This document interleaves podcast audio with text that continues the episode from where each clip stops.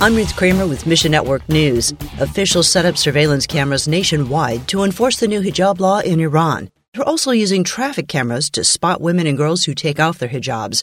Thousands of women have set fire to their headscarves in the past six months to protest Islamic laws. Todd Nettleton with the Voice of the Martyrs USA says the anti hijab movement is tied to a wider push for change in Iran. As you see people saying, we want secularism or we want a government that is separate from Islam, in many cases, they have rejected Islam itself. But in other cases, they are saying, yes, I still want to be a Muslim, but I want my government to be secular. I want it to be separate from any religion. You can help VOM USA and its partners send 300,000 Bibles into Iran. Jesus is something else, something separate from Islam, and so many Iranians are finding him. Look for the full story at our website. And Malawi is in need of Bibles and Christian resources, and Mission Cry is ready to respond.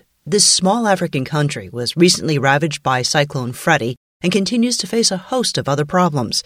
However, the people's deepest need is for the Word of God. Jason Wolford from Mission Cry tells us Malawi is forgotten about a lot of times because it's so hard to get containers in there and they're double the cost to get there. But we're going to be sending one. We're praying that God would provide the funding and it will be headed there for not only church leaders, but for evangelism and outreach. These materials are a catalyst for church growth in the midst of a very real spiritual battle in Malawi. Pray that God would bring people to a saving faith through the Bibles and resources that have already been sent to the country, and pray also for funding for this new container of materials. Mission Network News, a service of One Way Ministries.